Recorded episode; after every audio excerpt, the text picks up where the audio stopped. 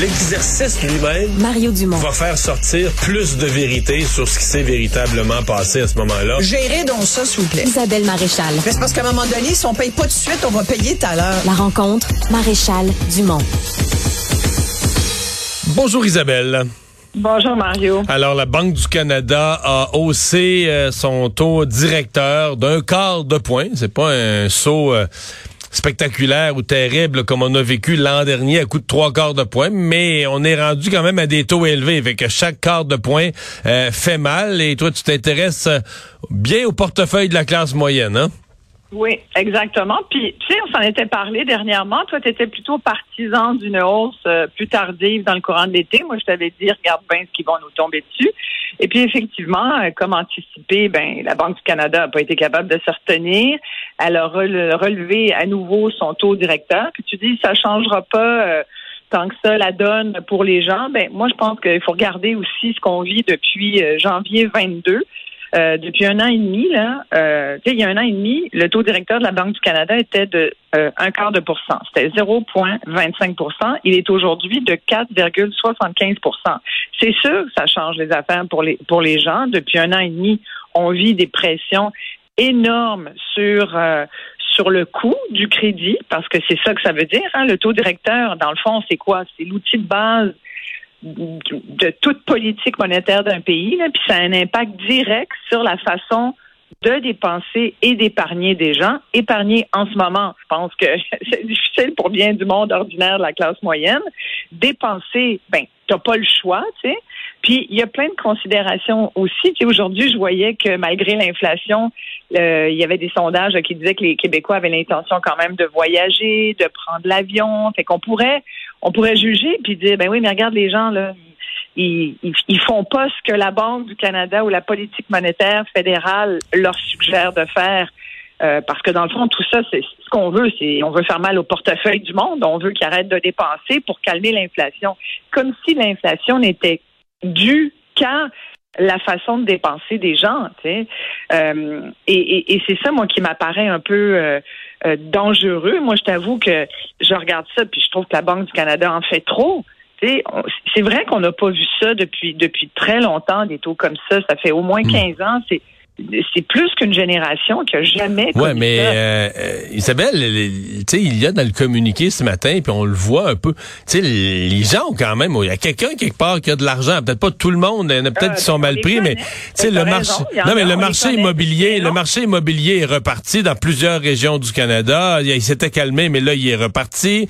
Euh, les gens dépensent, la croissance économique est à fond de train. tu sais, les dépenses des ménages sont au rendez-vous. Il y a personne qui semble être en mode d'économie ou restriction? Ben, je pense qu'il y a des, la classe moyenne euh, que je, sur laquelle je me suis beaucoup penchée, n'a pas forcément toujours les moyens de, réduire ses dépenses. C'est une famille de quatre, de, deux, c'est une famille de quatre avec deux enfants ou trois enfants. sais, on sait qu'au Québec, il y, a, des familles plus nombreuses que les dernières années. Mais tu quand tu as des enfants, il faut que tu achètes des vêtements. Tu sais, tu vas pas, pas tout le temps euh, magasiner au village des valeurs ou chez Renaissance pour habiller tes enfants. Il faut que tu manges. Il y, a, plein de dépenses. Les dépenses de véhicules. Moi, je connais plein de gens là qui euh, euh, s'il fallait que leur voiture usagée ait un problème, n'auraient même pas l'argent pour la réparer. Si les gens sont à côté, Mario. Il y a beaucoup de gens à côté. C'est-à-dire, ils ont le nez sur le mur. Puis c'est pas vrai que les salaires augmentent aussi vite que le coût de la vie. C'est pas vrai ça. Le remboursement des dettes, il est difficile, puis il est de plus en plus difficile.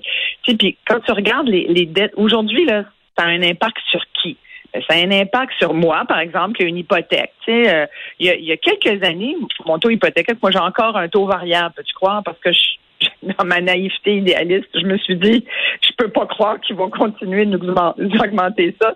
Fait non, mais ben, sur l'espace d'une vie, sur l'espace d'une vie, tu sors gagnante avec un taux variable, c'est prouvé. Ben, c'est ce que je me suis dit, tu sais. Puis bon, mais mais malgré tout, il faut le sortir pareil, l'argent, tu sais. Puis il y a, y, a, y, a, y a trois ans, j'avais, ça me coûtait 1,4% de taux d'intérêt. Tu comprends? T'imagines l'augmentation? C'est fou.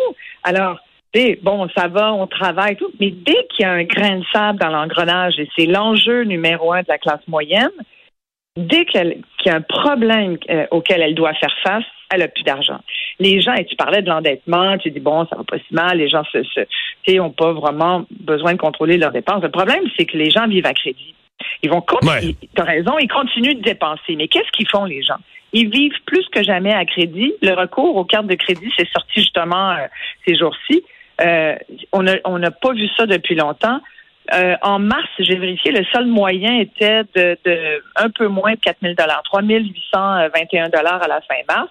Et là, ce qu'on voit, c'est que le tiers des consommateurs, euh, c'est un article de la presse qui rapportait ça aujourd'hui, le tiers des consommateurs reportent le solde de mois en mois. alors, tu payes jamais ta balance, tu jamais à zéro.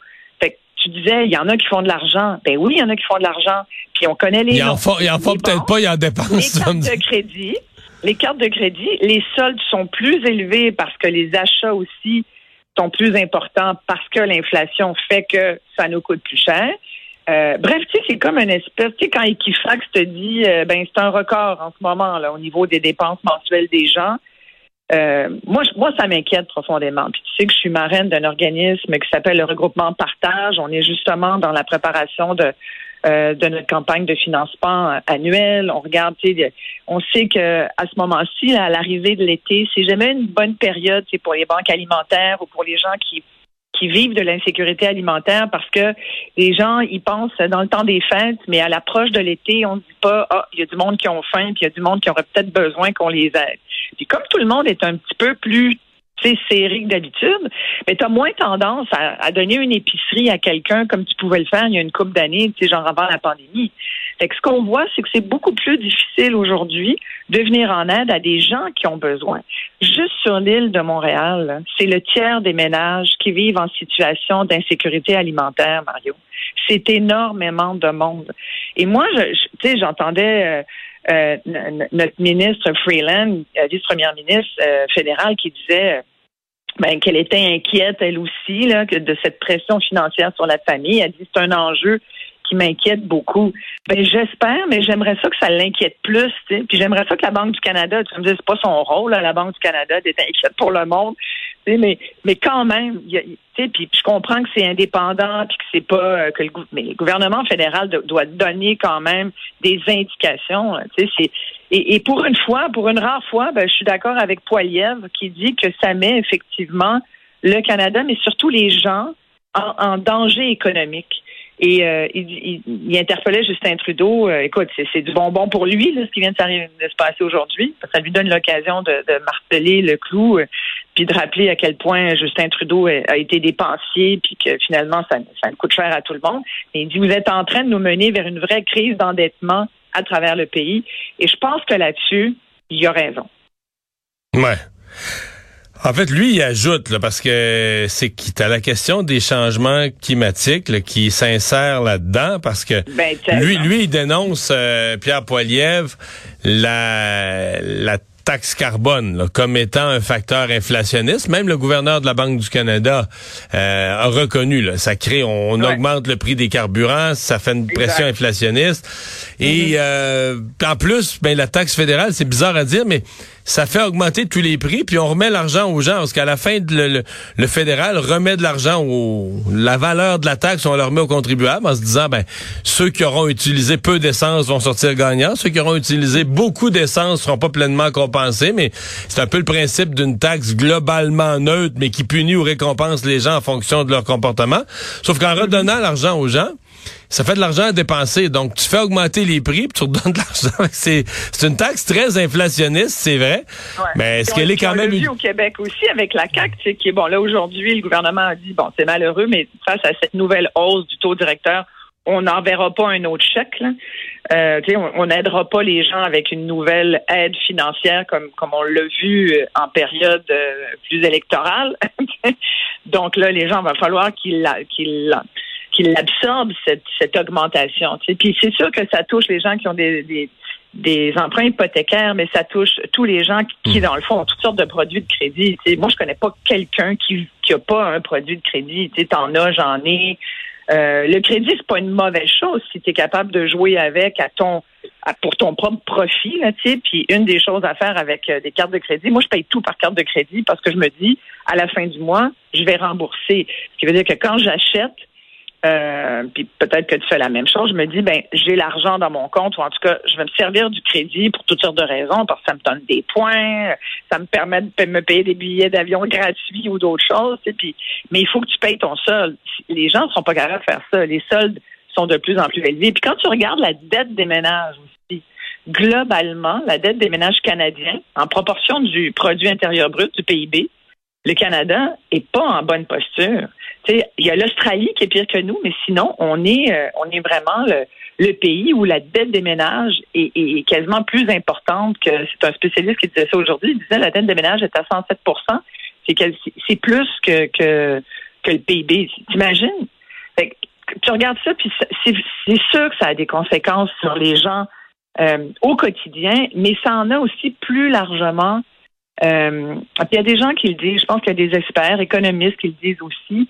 Tout ça, c'est risqué dans un contexte où, oui, là, on a l'air de dire l'inflation, faut qu'elle revienne à 2% mais est-ce qu'on va être Qu'est-ce qu'on va faire, par exemple, s'il y a une autre crise mondiale? Puis là, tu viens parler des feux, là. C'est une donnée là, nouvelle. Les changements climatiques, c'est des coûts directs dans l'économie.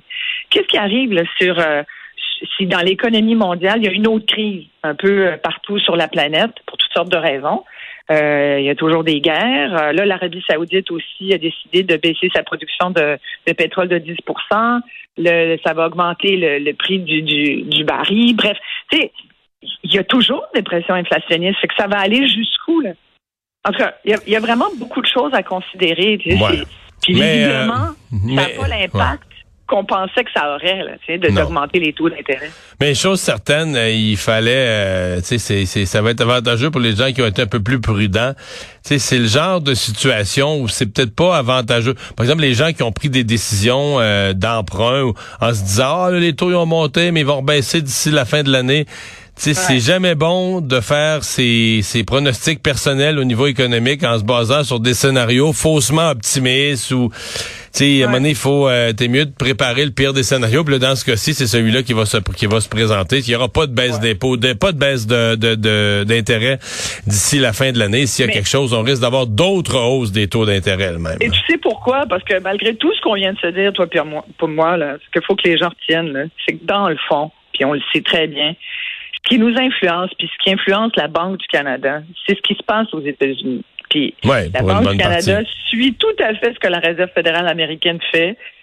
puis aux États-Unis, c'est bien pire, le taux. Je pense qu'ils sont à 5 écarts. Euh, puis ils parlent encore. encore ils vont probablement l'augmenter encore la semaine prochaine. Exactement. Fait que, tu sais, dans le fond, on parle de tout ça, mais on a juste à regarder ce que les Américains font, puis tu peux être sûr que dans les, les jours qui suivent, ici, ça va faire pareil. C'est ce qu'on dit, hein. À chaque fois que les Américains euh, attrapent le rhume, on tousse pas mal. On tous, exactement. C'est ça. Hey, merci Isabelle. Au revoir. Merci, bye bye.